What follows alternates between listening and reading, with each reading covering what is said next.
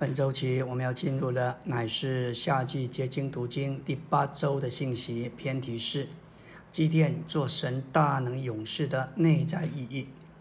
当神在呼召祭奠时，他尚未去打仗，神竟然称他为大能的勇士，这指明神预知他会成为大能的勇士。想想看，三百人要面对约十三万多人的米甸人。这不是勇士，谁能够担待这事？当然，还是神做了一切。在四世纪中记载的有十四个士师，论到基甸的篇幅最长，在他身上所经历的，对我们所有的侍奉者，无论是积极的，关于他的成功，神借他呼召三百勇士，就是神呼召得胜者的原则；还有末了，也有一些消极的情形。他放纵肉体，贪恋精子，导致拜了偶像。这段历史对我们是间接也是严肃的警惕。四世纪重复提到两件事，就是以色列人行耶和华眼中看为恶的事，去侍奉朱巴利。这个话提了八次之多。另外还有一句话：那些日子以色列中没有王，个人行自己眼中看为正的事。这句话重复了四次之多，这指明以色列人的光景之所以如此混乱与悲惨，是因着他们离弃神，做他们的王，做他们的主，做他们的头，做他们的丈夫。他们没有留在正确的权柄之下，产生一些混乱悲惨的结果。我们来到纲目第一大点，祭奠被神兴起来，做神大能的勇士。为神所差，为了拯救以色列人脱离米甸人的欺压，我们必须看见基甸成功的内在意义。这包括他仔细听神的话，顺从神的话，拆毁巴利的坛，砍下木像，也拆毁他父亲为巴利所筑的坛。基甸他仔细听神的话，这在当时以色列人中间是少有的。在属灵的事上听是一件大事。启示录二章七节说到那里，像众召会所说的话，凡有耳的就应当听。虽然我们所在的角度和地位可能是对的，但是我们仍然可能没有适当能听的耳朵。启示录第一章着重看，第二三章着重听。在属灵的事上看见，乃是在于听见。使徒约翰首先是听见声音，然后看见异象。如果我们的耳朵发沉，听不见，我们就看不见。犹太人不肯听主的话，所以看不见主照着新约所行的事。主总是愿意开通我们的耳朵，好听见他的声音，使我们能照着他的经纶来看事物。发沉的耳朵需要受到隔离，罪人的耳朵需要用救赎的血洁净。并且借着那里的高抹，我们要做祭司侍奉主，耳朵需要用救赎的血来洁净。在本书中，那里向众召会说话时，我们的耳朵都必须被开通，受割礼的洁净，而且被高抹，好使我们能听见那里向我们说的话。这里少有这个词，使我们想到沙漠记里的记载。当时耶和华的言语稀少，不常有异象，这是指着当时的以利，他在神面前的侍奉实在是软弱无力。一面他无力劝勉两个作恶的儿子，同时他在神面前的光景实在是老旧，够不上神的心意。因此神很少向他说话，反而他向童子沙摩尔说话。当沙摩尔长大了，耶和华与他同在。使他所说的话一句都不落空。圣经还有一个事例说到，对话的态度是积极正面的，就是当天使加百列来向玛利亚显现时，对他说：“蒙大恩的女子，愿你喜乐，主与你同在了。”玛利亚因着这个话就惊慌，反复思想这问安是什么意思。这反复思想。就是我们先前所提到的莫想主的话，这证明玛利亚是一个仔细听话的人。接着天使又告诉他：“你将怀孕生子，要给他起名叫耶稣。他说：“我没有出嫁，怎能有这事呢？”他回答说：“圣灵要临到你身上，至高者的能力要复庇你，因为你所要生的圣者必称为神的儿子。”感谢主，玛利亚实在是一个顺服的姊妹。她回应说：“我是主的婢女，情愿照你的话成就在我身上。”这是说到他对主的话是何等的绝对顺从。其实他付的代价不小。以当时的社会犹太人的情形，一个女子未婚怀孕，那不仅是不名誉的事，也可能遭众人以石头打死。我们说到祭奠，他成功；第二面，他乃是顺从神的话，照着神的话而有所行动。基奠不仅仔细听神的话，他也顺从神的话，就是照着神的话有行动。希伯来十一章论到信的见证人，从亚伯说起，说到以诺、挪亚、亚伯拉罕、撒拉也是见证人。虽然过了生育的年龄，还得了能力怀孕生子。接着提到以撒、雅各晚年给约瑟的两个儿子祝福。摩西也因着性长大，拒绝成为法老女儿之子。宁可选择和神的百姓同受苦害，而不愿有罪的短暂享受。这里也提到以色列人也是信的见证人，他们因着信过红海，因着信耶利哥的城墙被围绕七日倒塌。基尼拉河因着信和平接待探子，就不与那些不信从的人一同灭亡。说到这里，保罗说：“此外，我还要再说什么？若要一一述说，祭奠。”巴拉参孙、耶佛他、大卫、沙穆尔和众神言者的事，时间就不够我用了。保罗这段关于性格见证者的记载，基甸也是其中之一。基甸是因信而行事，因为他听见了神的话，而且顺从神的话。信是以为听，听是接的基督的话。感谢主。今天我们来到第八周周的晨星。继续来看关于祭奠成功的一些的原则。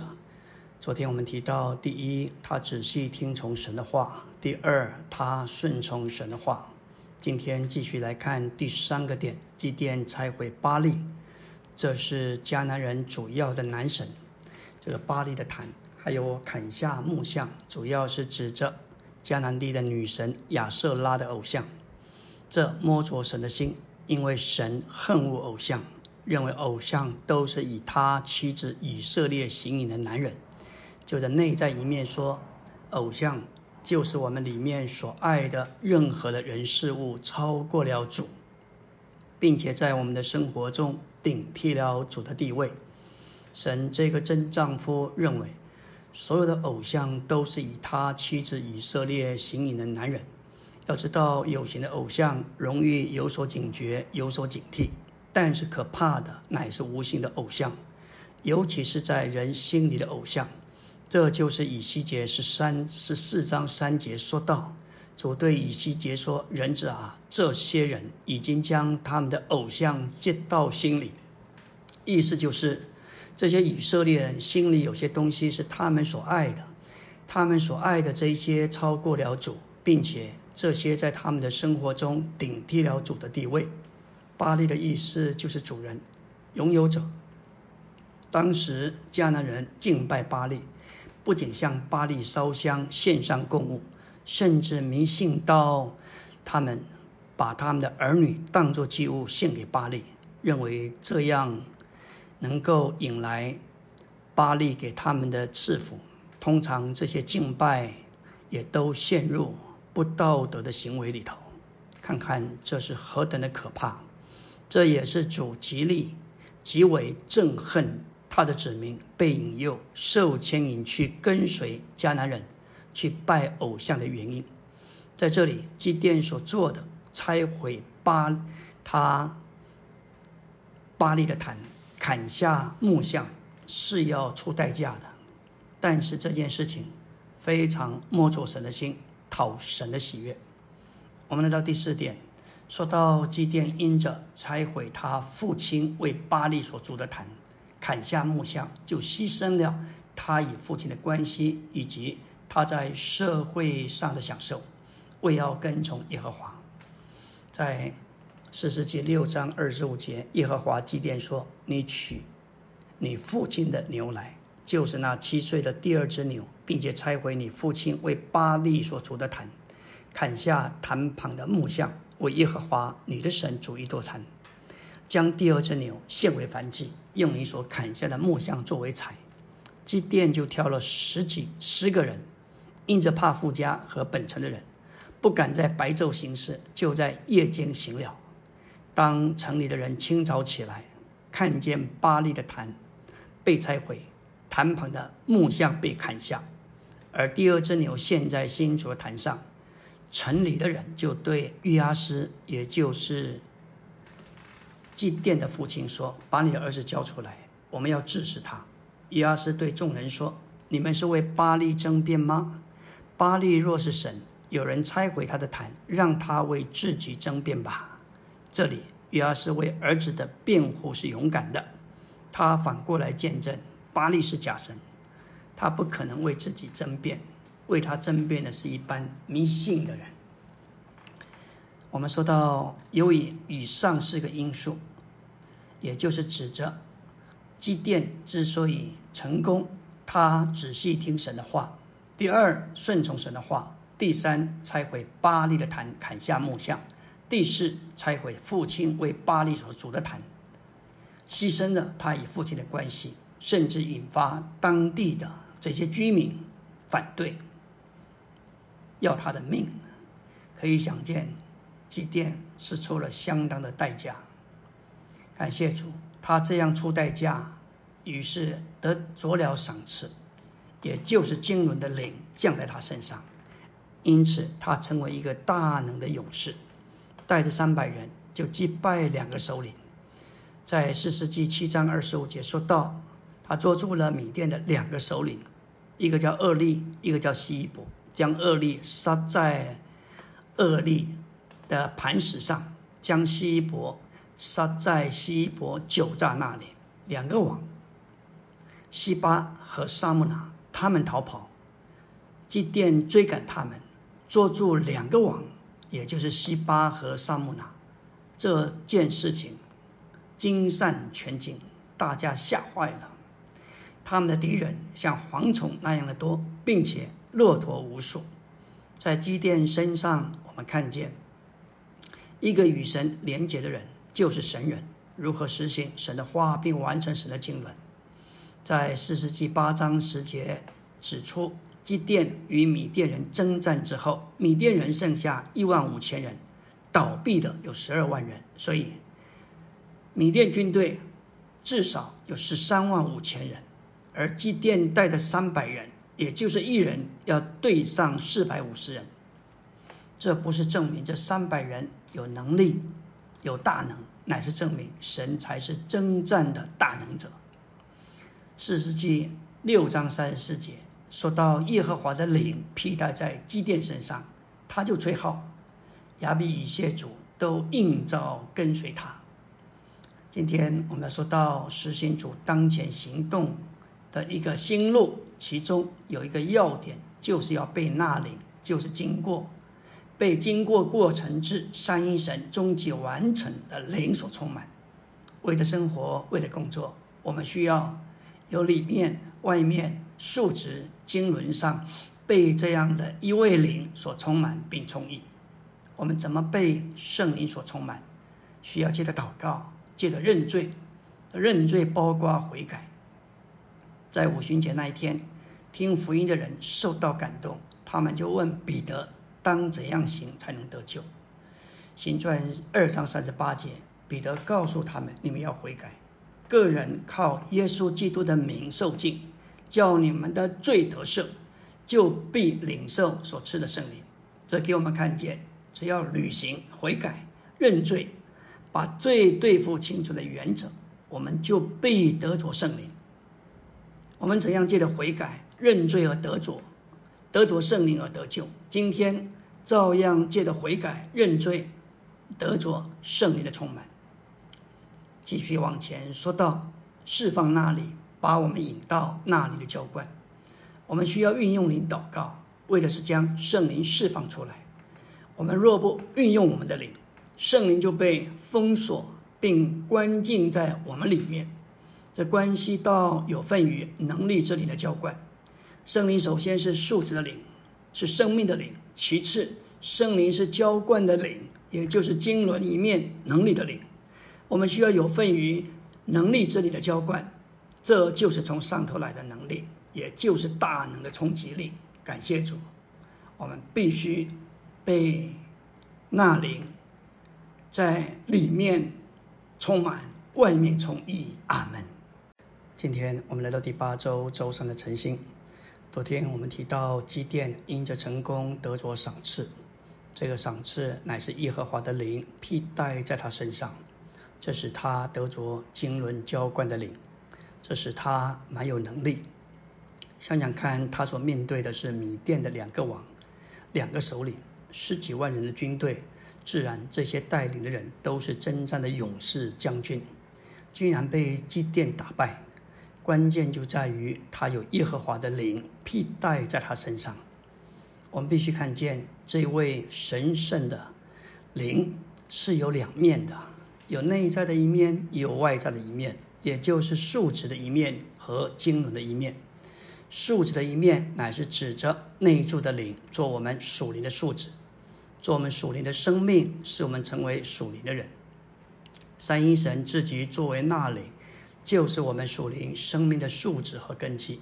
基于此，我们就能往前有份于能力之灵的浇灌，那是为着神经轮的经轮之灵。里面的灵是为着我们的数值，外面的灵是为着神的经纶。外面的灵与我们同在，乃是根据于它是在我们里面生命素质之灵。因着我们重生了，我们有了头一面，那灵在我们里面做根基、做素质。根据这个点，当我们运用自己的灵素质的灵，就得到释放。这会带领我们享受能力之灵的浇灌。这浇灌的灵、能力的灵，乃是我们传福音和尽职事的冲击力。我们来到纲目第二大点的圣者如何蒙拣选，这可见于神如何拣选基甸，以及与他一同征战击败米甸人的那三百人。基甸的故事给我们看见神如何成为如何成为得胜者。我们必须认识自己，看见我们自己是至微小的。在四世纪六章十四节，耶和华要基甸靠着能力去拯救以色列人脱离米甸人的手。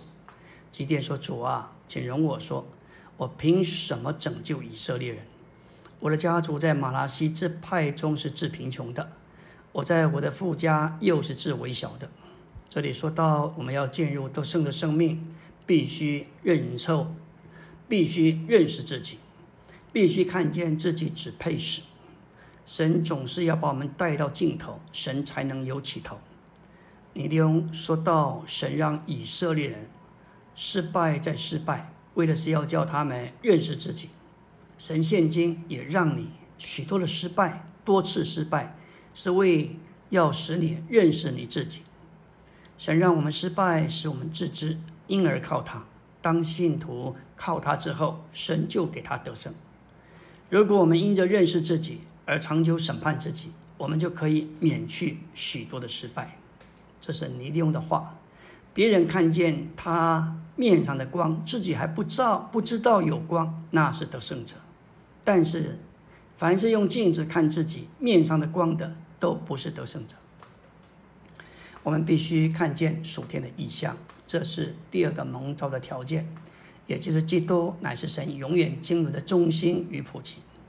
十世纪六章十二节，耶和华的使者向基甸显现，基甸的意基甸的意象和看见来自耶和华的显现。感谢主，创世纪十二章和使徒行传七章都提到亚伯拉罕的蒙召，荣耀的神有两次向着亚伯拉罕显现。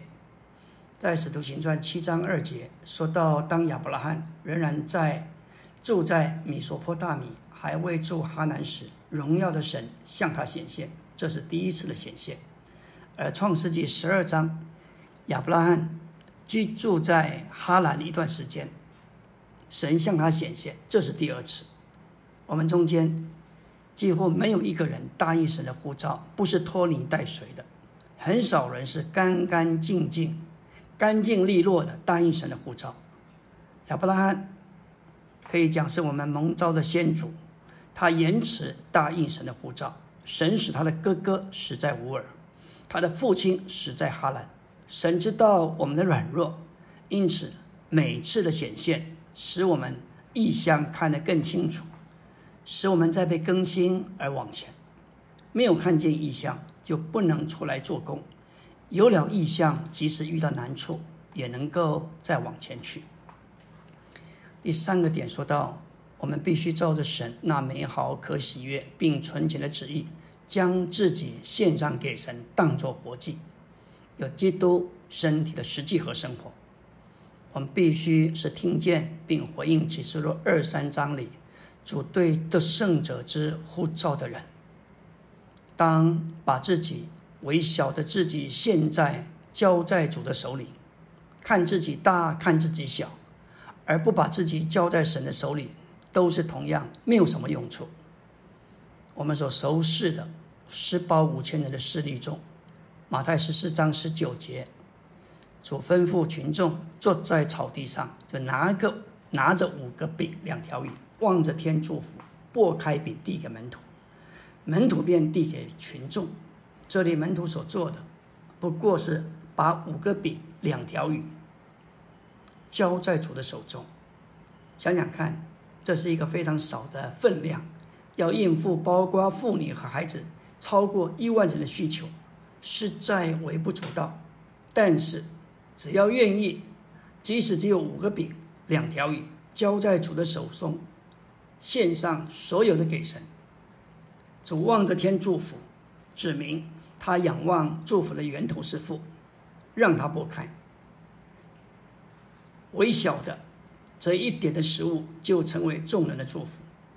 饼是从门徒来的，他们把饼拿给主。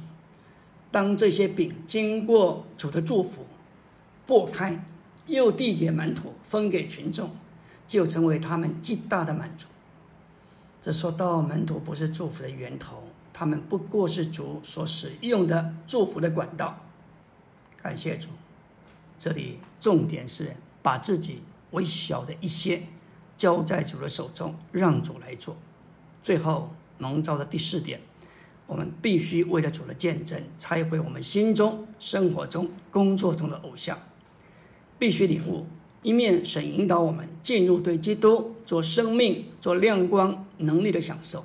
另一面，神是信实的，他容许我们在各方面遭到困难，这包括经济、情感、环境上、身体上各方面的痛苦，使我们失去天然的长处，好使我们接受基督做我们的满足，被他充满，并且让他在凡事上居首位。阿门。今天我们来到第八周周四的晨星。昨天我们看到，在基甸身上，一个得胜者如何蒙神拣选。在他身上，我们看见一些蒙召的原则。第一，他认识自己是至微小的。保罗说，他比众圣徒中最小的还小。这需要神的光照显明和铺路。第二，神向他显现，让他看见异象。这需要光，需要启示的灵，需要心眼能看见。第三，要交出来，献上为活祭。你利用在执事末期，他执事的末期非常强调要交出来。当一个人握在自己的手自己的手中不交出来，神很难做事。第四，要拆毁心中的偶像。主许可环境领导，乃是为了让他在凡事上居首位。林前一章九节，我们非常熟知的信息经文：神是信实的，你们乃是为他所造，进入他儿子我们主耶稣基督的交通。许多信徒非常熟悉这一处圣经，特别当神听我们祷告，神赐给我们一些祝福和外面的恩惠，都会说到神是信实的，他赐给我们这些恩典。但是当遇到环境不顺遂，甚至极为艰难时，他只有叹息的呼求：“主啊，你知道这一切。”其实，林前一章九节这一处圣经是很深的。这里说到神的信使，乃是要把你引导进入神儿子我们主耶稣基督的交通。在这件事上，他是信实的。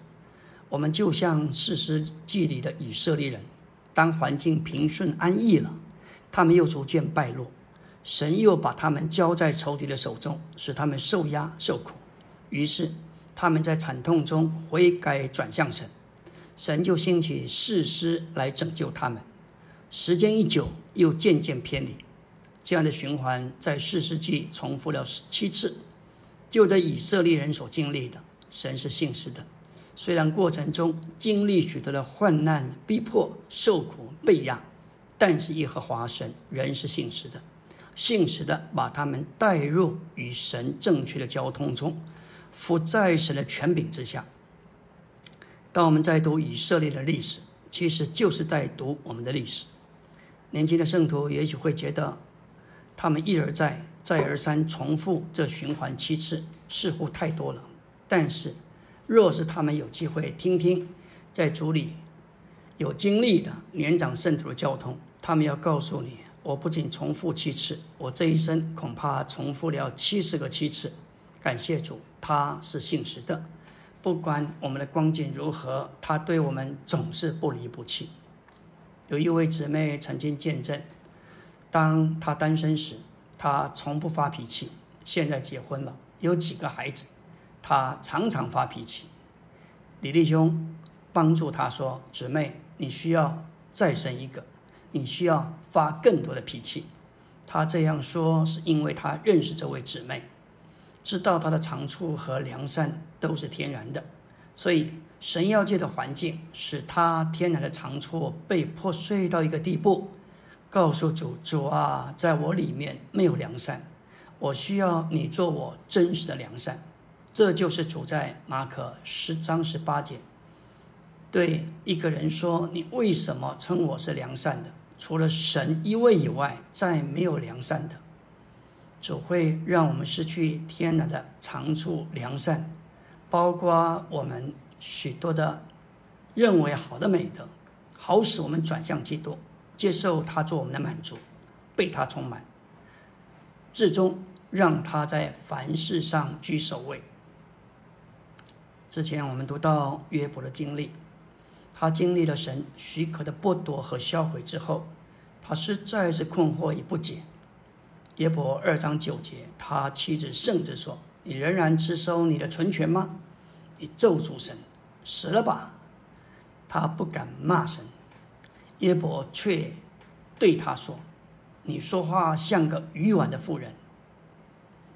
难道我们从神得福，也不该，也不受灾祸吗？”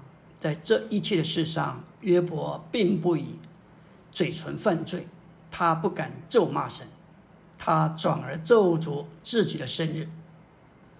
约伯开口咒诅自己的生日，他说道：“愿我生的那日都灭没。我为何不出母胎而死，不出母腹而绝气？”其实，他就是在那里埋怨他的母亲，为何把他生下来受这样大的苦痛。这个不平与抱怨，这使他天然的良善、纯全被破碎，最终。耶和华进来说话，他才说：“从前我风闻有你，现在亲眼看见你，因此我厌恶自己在尘灰、尘土和炉灰中懊悔。”我们来到第二大点，第二重点的胜者如何蒙到拣选？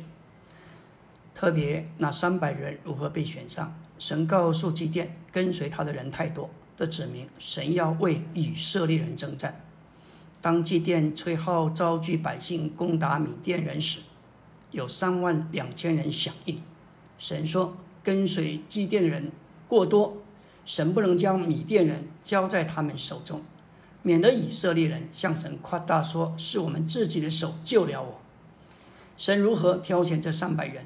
他要祭奠向这些人宣告说：“凡惧怕站立的。”可以离开这里回去，于是有两万两千人回去，只剩下一万人。那些离开的人想要荣耀自己，约翰福约翰福音五章四十一节，主对犹太人说：“我不接受从人来的荣耀。”接着又说：“你们是互相受荣耀，却不寻求从独一之神来的荣耀，怎能够信我呢？”那些离开的人，一面是惧怕胆怯，另外一面是顾到自己的荣耀。在马太二十五章二十五节，那领一他连的对主人说道：“我害怕把你的一他连的埋藏在地里。”害怕是消极的，我们应当积极进取的使用主的恩赐。埋藏在地里，这太被动了。我们为了主的工作，应当主动，警醒守住主的恩赐，而不失去是不够的。我们必须主动的。运用主所给我们的恩赐来赚取利润。阿门。今天我们来到第八周周五的晨星，继续来看神如何呼召的圣者。以色列人他们要面对的仇敌米甸人，大约有十三万五千人之多，而接受祭奠呼召的大约是三万两千人。在人看，这个人数与敌人的数量相比，仍然有相当的差距和悬殊。但是神觉得人太多了，于是要祭奠宣告：凡惧怕的可以离开。就这样，走了两万两千人。这是第一次的挑选。这些离开的，乃是为着寻求自己的荣耀，不寻求神的荣耀。有些人。可能可以舍得下生命，却舍不得关乎自己的荣耀。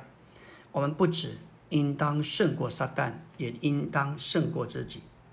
神只要为他做工而不夸功的人，为神做工以后，我们当像路加十七章十节那里的仆人那个态度说到：我们不过是无用的奴仆，我们所该做的。我们所做的是应该做的，神不能与我们同分荣耀。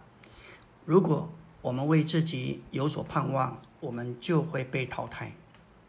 还有，他们是中了撒旦的诡计，心里惧怕。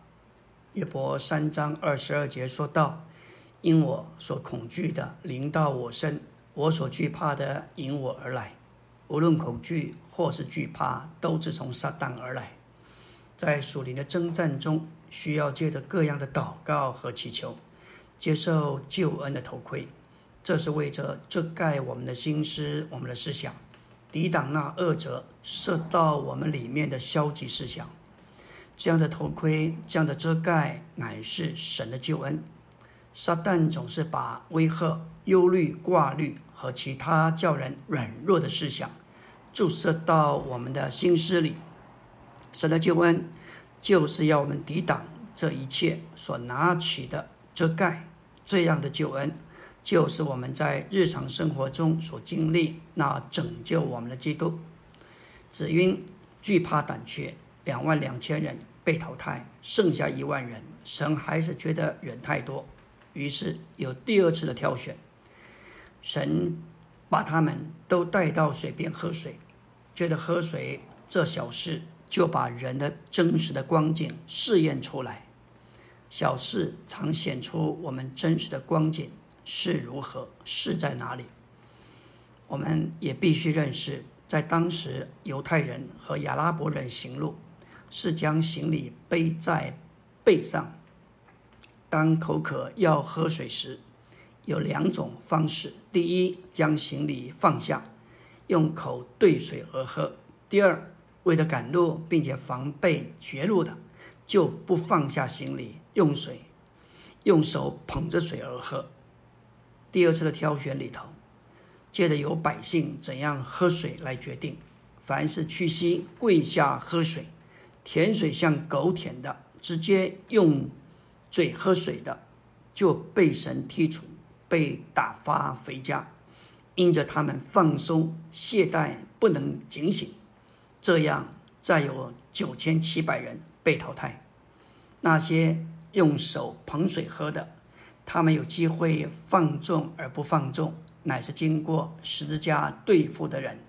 他们是警醒的，随时注视前方的动静，而有敌情顾虑者。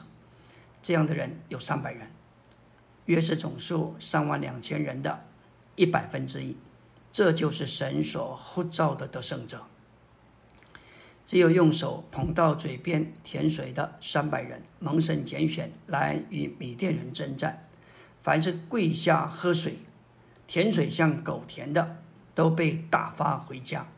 他们放松，他们不警醒，因此有九千七百人被淘汰。感谢主，而用手捧到嘴边喝水的被神选上。只因他们否认己，借着这样的喝水，他们有敌情顾虑，警醒。小市场显出我们自己的光景，在此我们看见神拣选的圣者的三个条件：第一，完全是为着神的荣耀；第二，不惧怕不胆怯；第三，要让十字架对付自己。是否得胜者，自己可以断定，神试验我们。我们自己也显出我们是不是得胜者，知道十字架得胜的人，才能持续维持十字架的得胜。来到第二大点，第四终点，神给基甸三百人，使他们成为一体，有滚入米甸营中的一个大麦圆饼所表征，使米甸人被击败，并使神得胜。经过两次的挑选，有三百人被分别出来。七章九节，耶和华对米甸基甸说：“起来，下去攻营，因我已将那营交在你的手中。倘若你怕下去，就带着你的仆人普拉下到营那边去。你必听见他们所说的，然后你的手就必得加强，你就能下去攻营。这件事也证证实以赛亚九章六节的话。”他的名称为奇妙的测试，他是全能的神。他知道祭奠可能还有点惧怕，告诉他可以带着他的仆人普拉下到仇敌的营边。就听见一个人将梦告诉他的同伴，说：“我做了一个梦，梦见一个大麦圆饼滚入米店营中，将帐幕撞倒，帐幕就翻转倾覆。”那同伴回答说：“这乃是以色列人约阿士的儿子基甸的刀，神已将米店和全营都交在他的手中。”基甸听见这梦的叙述和讲解，就敬拜神。这实在是神智慧巧妙的安排。从敌军两人的对话说出神要做的事，这给基甸的信心加强了七倍，信心大增。基甸。就将三百人分作三队，把脚和空瓶交在个人手里，瓶内都有火把，他们就吹脚打破瓶子，拿着火，拿着脚喊叫说：“耶和华祭奠的刀！”这时米店全营的人都乱窜，边喊边逃。我们看见乃是神为他们征战。阿门。今天我们来到第八周周六的晨星。昨天我们提到关于四世纪七章十三节，神主宰一切，竟然是敌军中的一个人做梦，梦见一个大麦圆饼滚入米甸云中，而且将帐幕撞倒，帐幕就翻转倾覆。更稀奇的是，听到的同伴竟然会解梦，而且解得非常的准确。更令人觉得不可思议的，这两个人的对话。竟然被祭奠的仆人普拉听见，当时也没有窃听器可远距侦测收听，这要相当靠近敌营才听得见，那是极为冒险的事。这一切乃是神要兼顾祭奠的信心。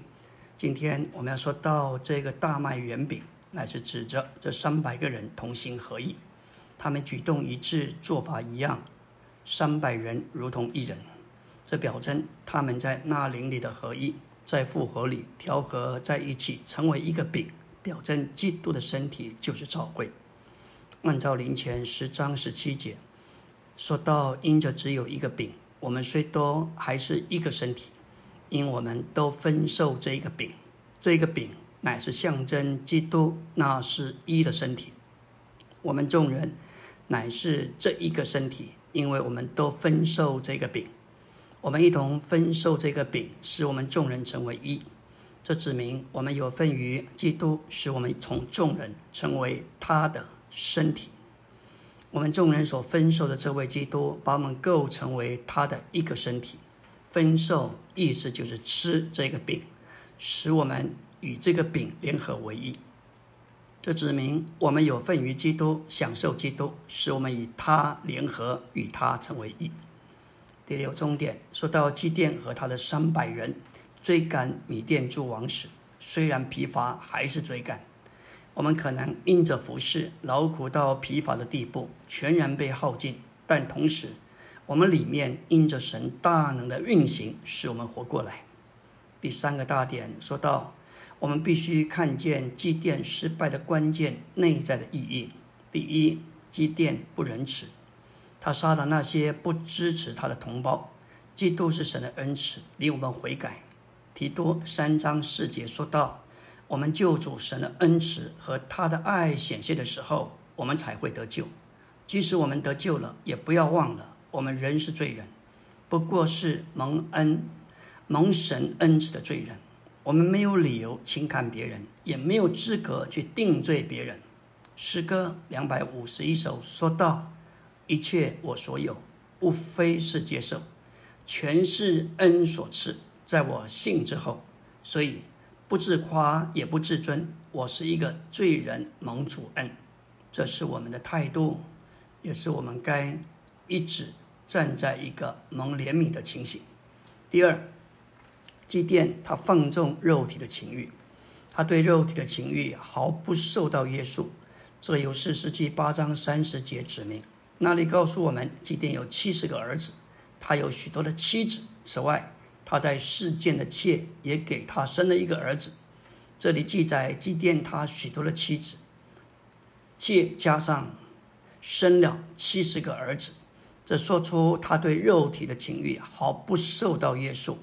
参孙也因这事招致悲惨的结局，所罗门也因此受这些妃嫔引诱拜的偶像，使以色列国分裂为恶。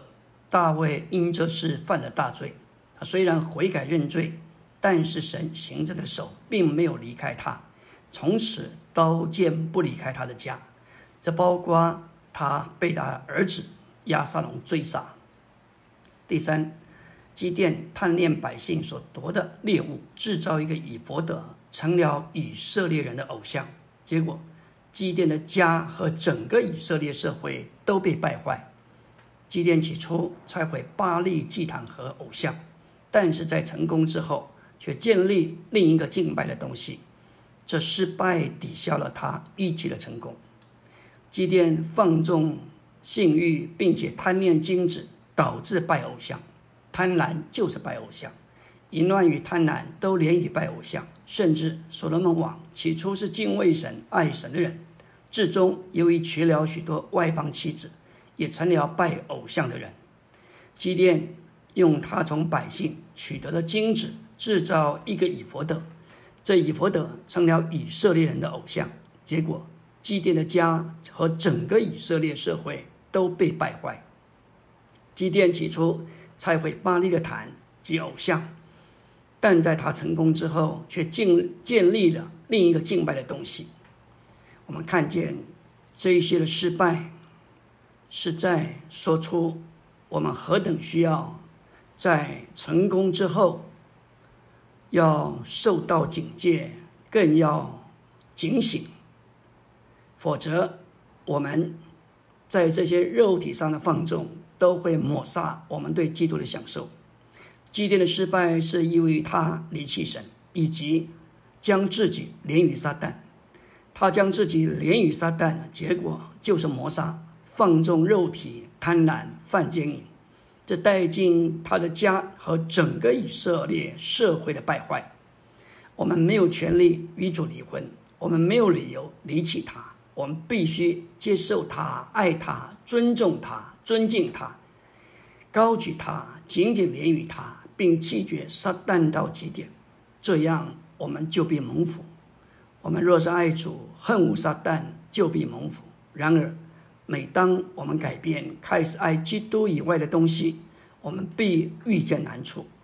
诗篇三十三篇十二节说：“以耶和华为神的，那果是有福的；凡是以耶和华为主、为头、为王、为丈夫的，无论是国家、社会、团体和个人，都是有福的。”阿门。